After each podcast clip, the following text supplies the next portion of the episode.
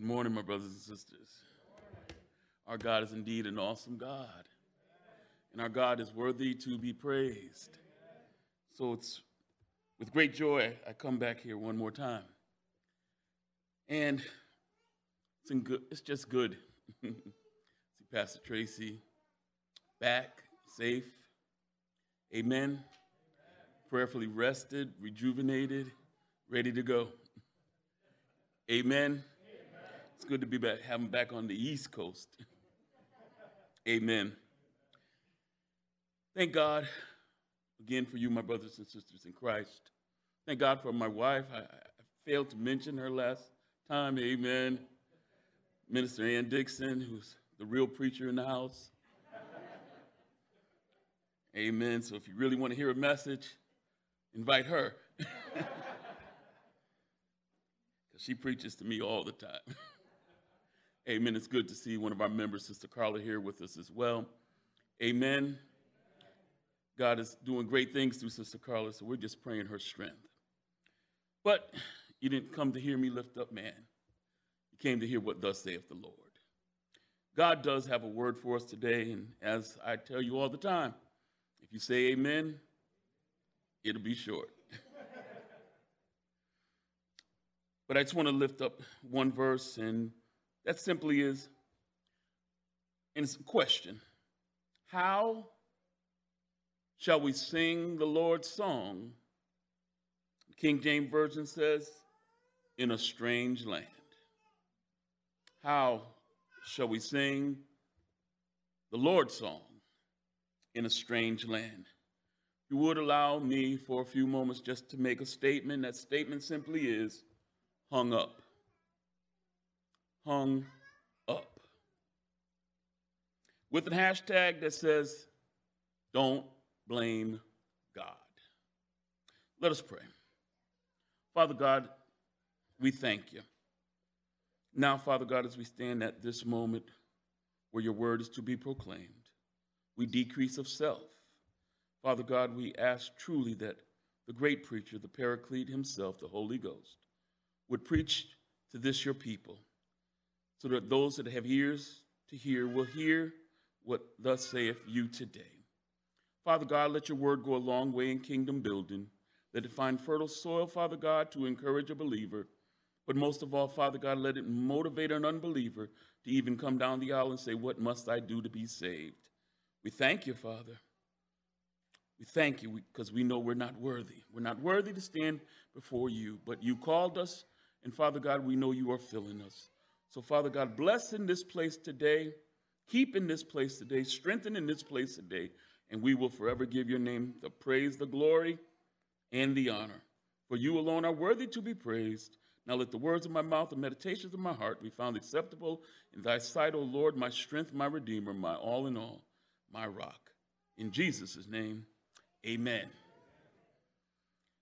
And I'd also bring you greetings from Bishop Shared at Solid Rock and from all your Solid Rock family. Amen. But the longer that I live, the more that I know that the words of King Solomon still ring true. Solomon said so long ago that there is nothing new under the sun. And what I see and what I hear on a daily basis, it mirrors what's coming from the pages of the scriptures. And I told you I, I need my glasses.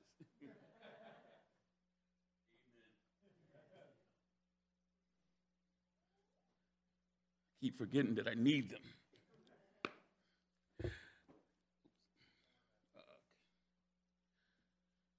coming from the scriptures 2,000, 3,000, even 4,000 years ago, and even down to the time where Adam tried to even blame God himself for his own trouble in the Garden of Eden. Although the times have changed, unfortunately, the news hasn't changed. The headline news that we hear on a daily basis from CNN, MSNBC, ABC, CBS, and even the Fox News Network could be the same very breaking news that the psalmist records for us today from that BNN, that Babylonian News Network, in our text today. Breaking news. We hear it today. Breaking news. The worldwide COVID 19 death reaches 4,303,141 people. Coronavirus reaches record breaking numbers again in Florida and in Texas after the new Delta variant surge. The deadly California Dixie fires are running through cities and rampaging across the coast. The Sturgis Motorcycle Rally has the potential to be a super spreader event as over 500,000 bikers descend on that South Dakota town. The Taliban, they seized the second, another city after the American troop withdrawal. The nation of Israel right now is defending itself against Hezbollah rocket attacks. Flight attendants are being trained in self defense because of violent outbreaks and violence on the planes. Teachers and students are remaining uncertain about the safety of the classrooms as they prepare to even go back to school in a few weeks. The United States Justice Department opens up investigations of civil rights abuse against the Phoenix Police Department, etc., etc., etc. Those are our headline news. And with all this going on, it seems kind of funny that the church remains eerily quiet. Like I said, there is nothing new under the sun. The same thing was happening in the text today in 597 BC. Listen to the breaking news. The nation of Israel suffered devastating defeat at the hands of the Babylonian king, King Nebuchadnezzar. Solomon's beautiful palace has been burned, it's been looted, and now it's lying in ruin. God's city, Jerusalem, has been destroyed. The walls have been torn down to the point where there's no stone left standing. The women of Israel have been raped and ravished. The Israelite children have been beaten and slain. The nation of Israel has been taken into captivity and exiled in Babylon. The nation of Israel has been forced into slavery by savage and remorseless taskmasters who show no mercy on them, etc etc., etc. With all of this going on, the people of God, God's chosen people, they make a conscious decision to remain silent. And not only do they remain silent, they get depressed. And not only do they get depressed, they throw a full blown pity party and cast blame and find fault on everybody and everything but themselves. This is the state that we find the children of Israel in in today's text. On the surface, we can understand that slavery and bondage was bad enough, but now they're being ridiculed and they're even being mocked, and they become the entertainment for their Babylonian oppressors. Most of us would, would agree with them. But like I said, on the surface, this seems to be a bit extreme and, and cruel and even too much for someone to have to deal with. See, I wouldn't subject myself to this kind of injustice. I would not comply with these outrageous requests either. They already defeated us. Now they want to ridicule us as well. They want to add insult to our injuries. They want to keep kicking us while we're down. They even want to kneel on us until we can't breathe. But if you dig a little deeper, you'll find out that the nation of Israel was in their current condition because not because of injustice or a weak military led by King Jehoiakim, They were in this current condition because they chose to willfully disobey God's mandates and will for their lives. Their choices put them in this situation. But like so many of us, myself included, like to find fault in everything and everybody else. Truth be told, they had a problem taking ownership over their current situation. I know that's a foreign concept. Truth be told, we live in a society that likes to blame others instead of taking ownership for over our own situations. Fault finding and casting blame seem to be easier than looking into a mirror and taking ownership of your own problems. How are failing grades in school somebody else's problem? When you fail to apply yourself and when you fail to even ask for extra help? Why is it somebody else's problem when you get passed over for that promotion at your job, when you constantly come in late, leave early, and then the work that you do is just mediocre, mediocre? Why is it somebody else's fault? Because you got addicted to drugs and you become an alcoholic because no one seemed to force you to put that needle in your arm or put that drink down your throat. It was your choice. You can't blame that on peer pressure. Why is it somebody else's fault?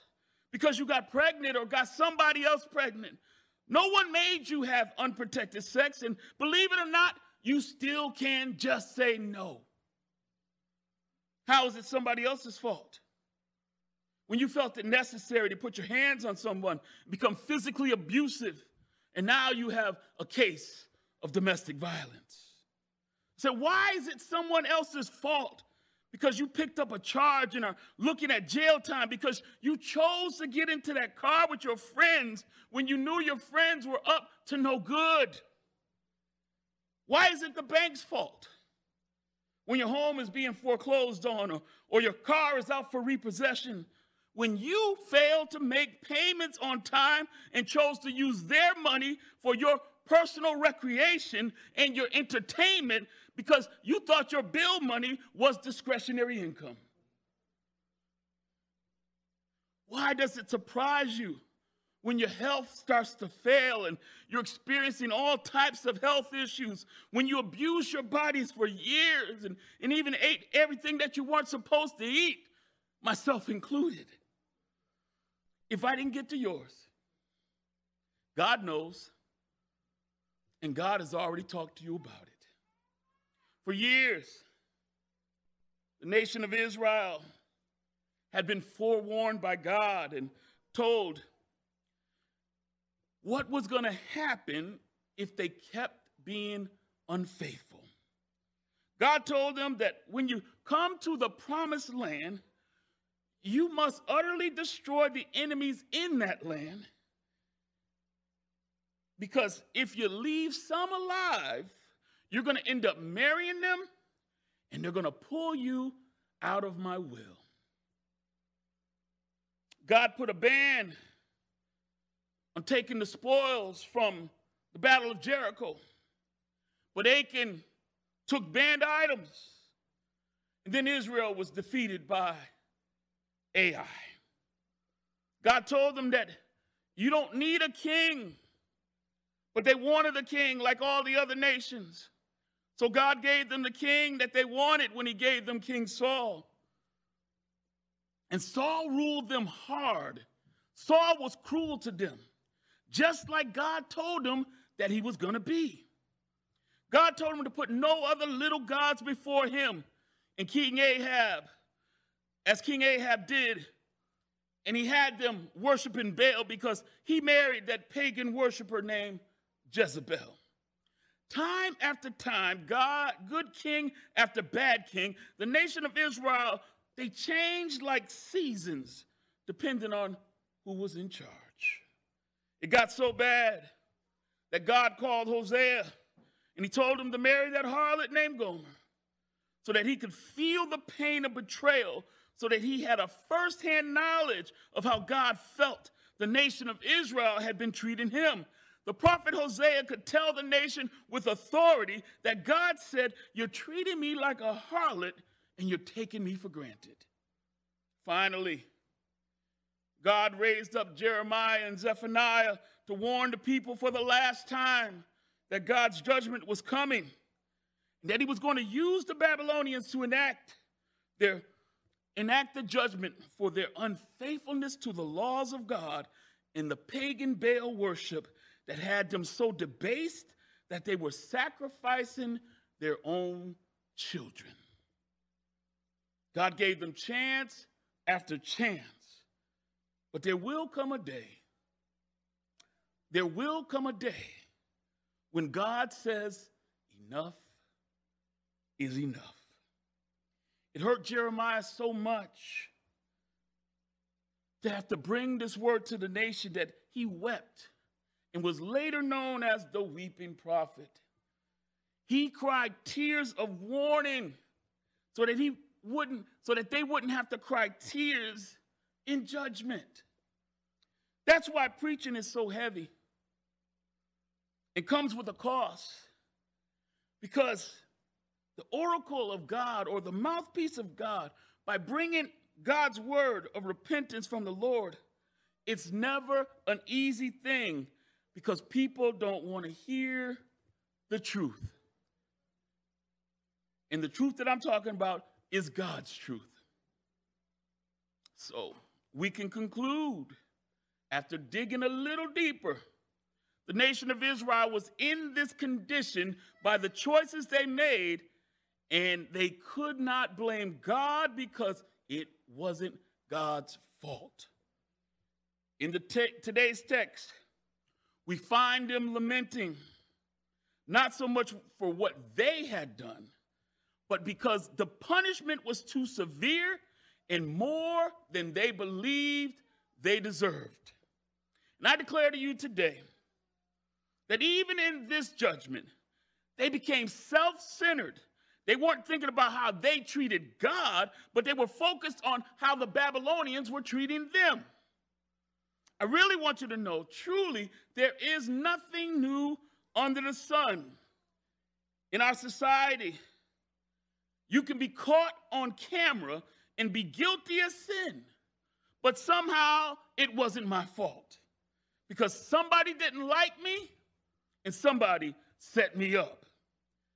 In order for us to grow in grace, we have to learn to take ownership for ourselves. If you're wrong, say you're wrong.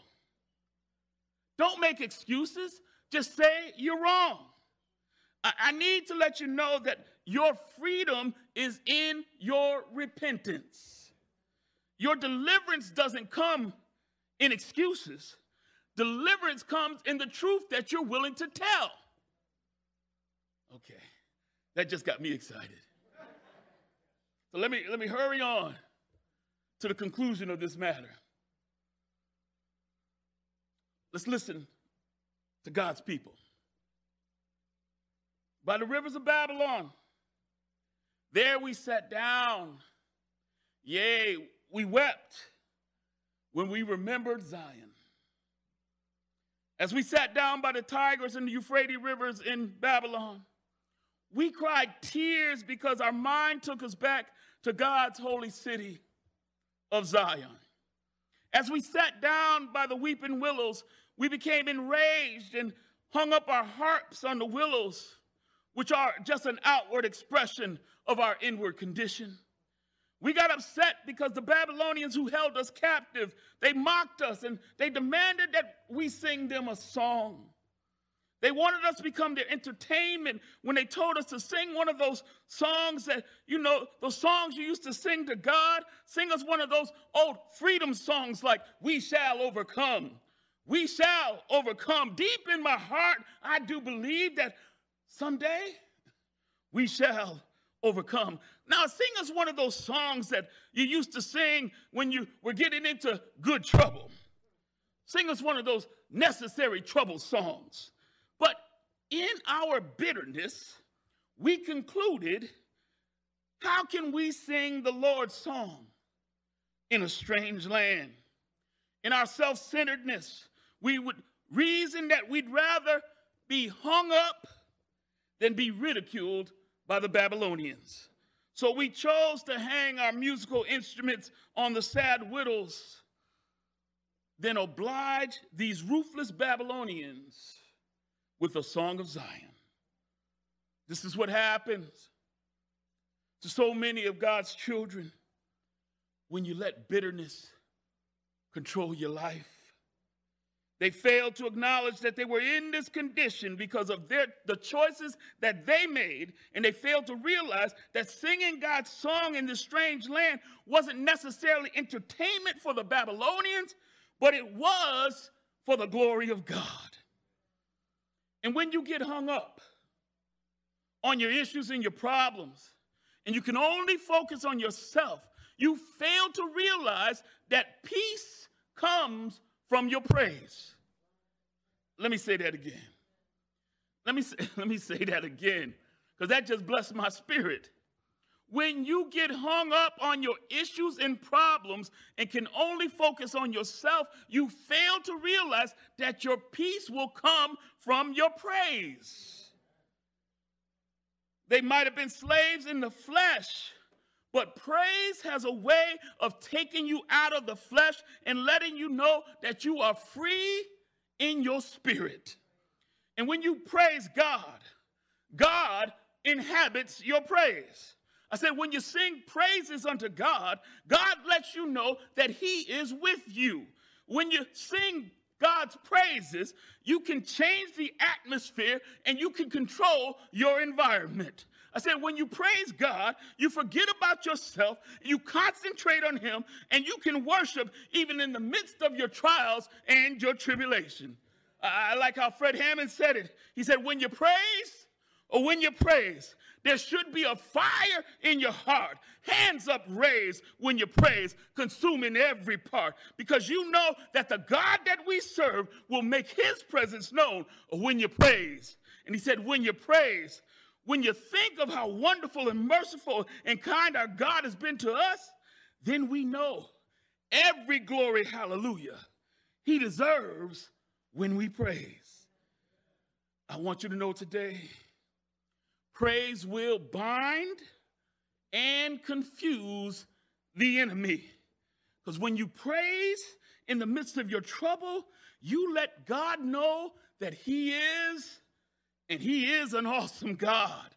When you sing the Lord's song in a strange land, you're saying, even though I messed up, Lord, Lord, you're still worthy to be praised because God, it's not your fault. Although I am guilty, God is still able and God is still good. What they failed to realize is that they were still receiving God's mercy even while they were in captivity. The judgment of God didn't have to be captivity or slavery. God could have given them what we all deserve, and that's death. Because the Bible says that we've all sinned and fallen short of God's glory. They could have been dead and experiencing real torment in hell. But God showed them mercy, unmerited favor, and his agape love. And I don't know about you, but that's real good news to me. I deserve death, but God showed me mercy. I deserve God's justice, but God showed me mercy. That's why I can't get hung up on my issues and I can't let my problems keep me silent. Jesus warned us in advance that this is what the end was going to look like. So I don't take it personal and I don't get hung up when the issues of life come in my direction. He said, And you shall hear of wars and rumors of wars and see Don't be troubled, for all these things must come to pass, but the end is not yet. For the nation shall rise against nation, and kingdom against kingdom, and there shall be famines and pestilences and earthquakes in diverse places. All these things are the beginning of sorrow. So I encourage you today this is not a time to find fault and have pity parties. This is not the time for the universal church to be silent because we have some burdens in our life. This is not a time for us to cry down by the Connecticut River and hang up our instruments of praise. This is not a time for us to keep identifying everything that's wrong in this world.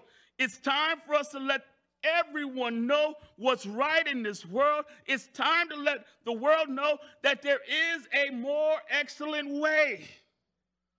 I don't care how bad coronavirus might get again. God is still worthy. He's still worthy to be praised. I don't care if I have to wear a mask and social distance to the end of my days. My God is still worthy. I said he's still worthy to be praised.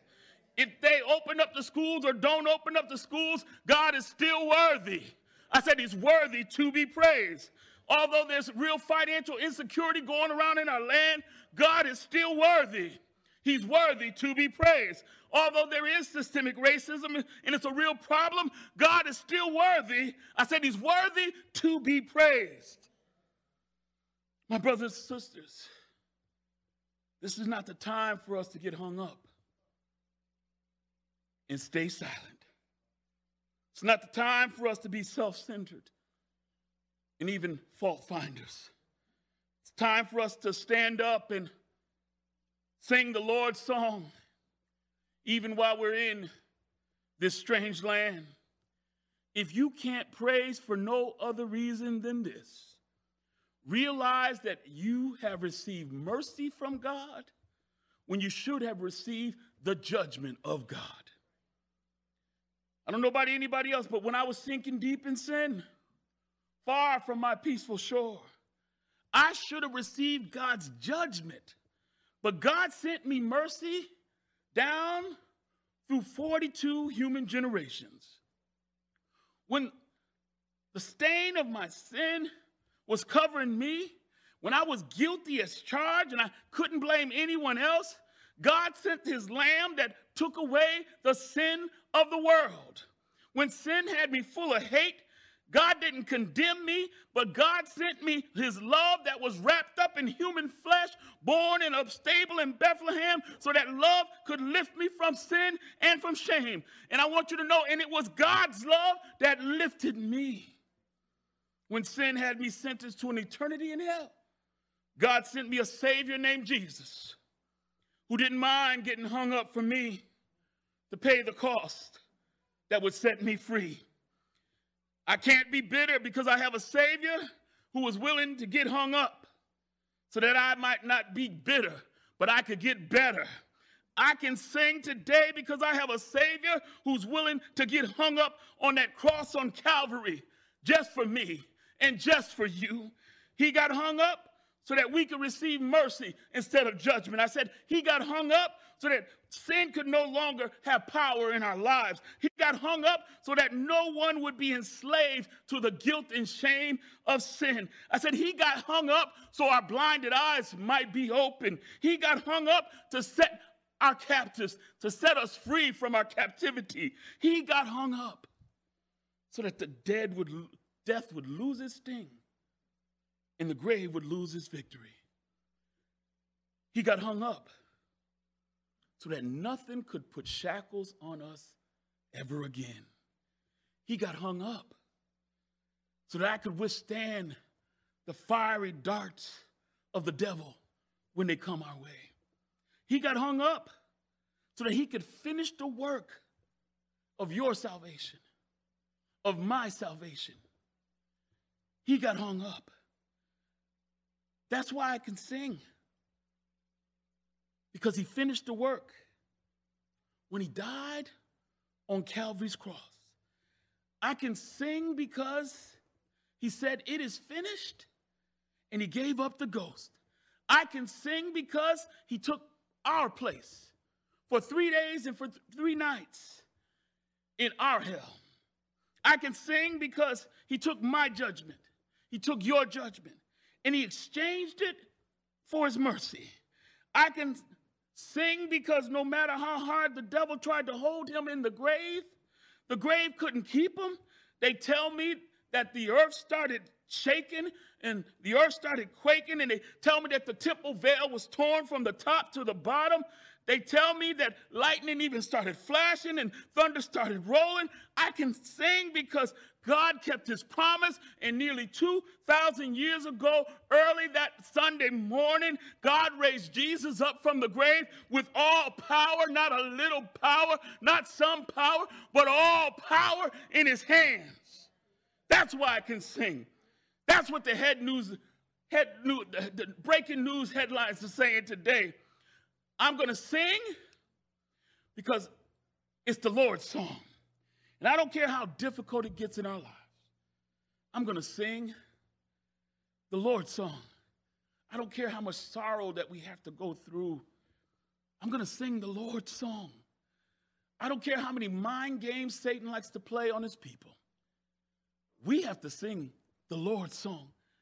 It doesn't matter if we have to walk alone. It doesn't matter if we don't understand. Just sing the Lord's song. I don't care how much weeping you have to do, even in the midnight hour.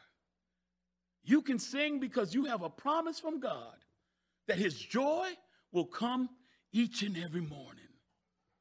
I can sing because mercy said no. Mercy said, I'm not going to let you go. I'm not going to let you slip away. You don't have to be afraid because mercy said no. Sin will never take control. Life and death stood face to face. Darkness tried to steal my heart away, but thank you, Jesus. Mercy said no. Church, don't get hung up. Sing the Lord's song. Church, don't get hung up.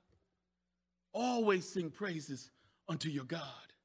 God inhabits your praise. Don't ever let life's circumstance keep the church silent. Sing the Lord's song, even in this strange land.